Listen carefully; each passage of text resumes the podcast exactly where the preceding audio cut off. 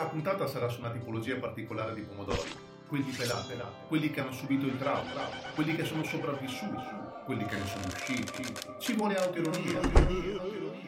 Io, che sono pelato, dopo una bella rasata mi guardo e dico Ecco, come nuovo!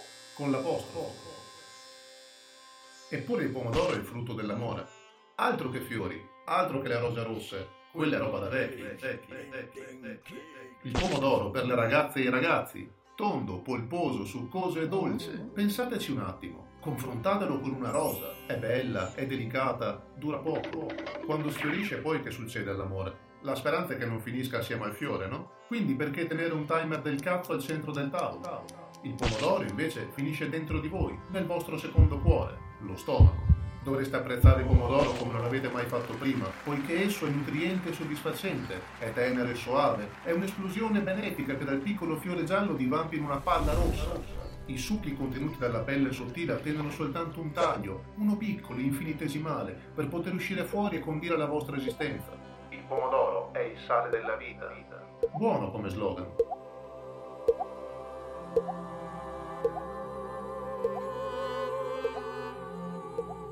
Poi ci sono io che sono pelato. Se amate i pomodori non potete odiarmi. Se sono impazzito? No, sto solo cercando di immaginarmi in quella situazione, quella in cui molte persone normalmente finiscono per odiarsi. Io ho subito il trauma, come tanti maschi fra i 20 e i 30 anni, 45 centimetri. Non è il mio pene ovviamente, ma la lunghezza di capelli che avevo da adolescente.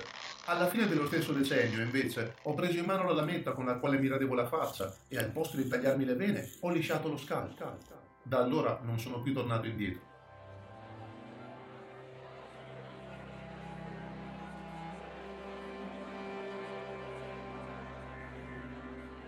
Che cosa dite? È un tema troppo leggero per questo podcast costruito su pesanti considerazioni spirituali e profonde analisi? Mm. E sti cazzi. Ho iniziato ad amare i pomodori mangiandoli nella pasta, come tutti. Da bambino ogni cosa che provenisse dall'orta era considerata automaticamente uno schifo. Vi ricordo che sono cresciuto nei gloriosi anni 90. In pratica il mio senso etico è andato a puttane e poi è scappato senza pagare. Contestavo tutto a quel tempo, tranne il dolce sugo rosso nel piatto che la mia testa infantile non collegava affatto al frutto. Quindi adoravo i pomodori, ma senza saperlo. È stato solamente con l'età e grazie all'esperienza che ho scoperto la meraviglia che vi racconto oggi. Non posso fare a meno di stupirmi davanti alla loro bellezza. Mi inculcò questa visione mistica del pomodoro una ragazza peruviana con la quale uscivo molti anni fa. Lei era piccola di statura e aveva un prominente naso adunco, modello Inca, però dentro era un gigante dal carattere ferrigno. Era impossibile smuoverla delle sue ragioni con la pura logica, ma allo stesso tempo aveva uno sguardo esotico e fiabesco sui sentimenti. Perciò era sensazionale. Un giorno le regalai una rosa e lei la rinchiuse in bagno. Ci rimasi male, così quella notte le chiesi il motivo, motivo, motivo, motivo. È come un bambino. Mi disse, Lo puoi mettere nel posto più triste del mondo, ma lui lo rallegrerà con la sola presenza. ancora non capivo, così lei continuò a spiegare. La rosa che mi hai dato è perfetta, è un'astrazione dalla realtà, che invece non lo è mai. Non aveva senso in cucina dove mangiamo, perché quella stanza è già piacevole così, ma il bagno...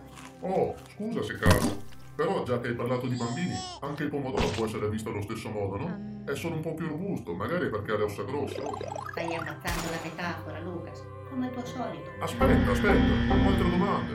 Per esempio, se la rosa e il pomodoro non fossero stati desiderati? Ma che cosa stai dicendo? Intendo dire, e se il bambino non fosse voluto? Se la sua presenza complicasse la vita? E come potrebbe? È un fiore. Oppure un frutto? Ma lo sai anche tu che la gente invece trova altre soluzioni. Non tutti sono così pazienti. Non tutti hanno un bagno dove metterlo per rallegrarsi, grassi, grassi, grassi. Per questo il mondo è un posto così triste. rispose lei versando una lacrima. A questo punto, cercando di sdrammatizzare la situazione, feci un grosso errore. Accennai un sorriso e mi lasciai andare incoscientemente verso un pensiero non filtrato. In mia unica difesa posso dire che all'epoca pensavo che ogni fatto assurdo che accade nel mondo fosse per natura divertente. Beh dai, non va sempre così. C'è anche il sistema alla brasiliana. Gancia e calci in pancia finché non lo svette di. Mi squadrò come si guardava un nazista nel 45. Provò schifo e paura allo stesso tempo nei miei confronti e non servì a nulla il successivo tentativo di recuperare la lenza. Era stata una pessima battuta. Anzi no, neanche una battuta. Pessima stronzata. Ma dai, amore, era solo uno scherzo. Non fare così. Non la rividi mai più, ma restò impressa nella testa l'immagine di un grosso, succoso pomodoro. Ancora oggi è l'unico ricordo che ho di lei, quel piccolo gigante peruviano dal naso uncinato. Da quell'esperienza ho imparato tre cose. La prima, chiaramente, è che non sono capace di inventare battute. La seconda, più importante, è che devo selezionare le parole che uso. Infine, ma ci sarei arrivato come dicevo solamente dopo anni, ho imparato che la rosa rossa non vale proprio un cazzo, perché è il simbolo di un'arietarsi effimero, fine a se stesso. È la peggiore cosa che una coppia possa desiderare dal futuro, proprio perché si discosta del concetto di equilibrio perfetto che rappresenta. Questo si ricollega in parte al tema di qualche puntata fa, in cui abbiamo parlato della vita, del modo in cui trascorrerla, se correndo oppure camminando, se scegliendo determinati svincoli o al contrario facendosi portare avanti. Oggi vediamo come la natura ci offra altri esempi eccellenti, anche tra i fiori e i frutti. È il pomodoro che rappresenta l'amore. È il pomodoro che con tutta la sua interezza può permettersi perfino di farci la morale, sprizzando affettuosi succhi sui nostri palati amareggiati. E fa di più per noi.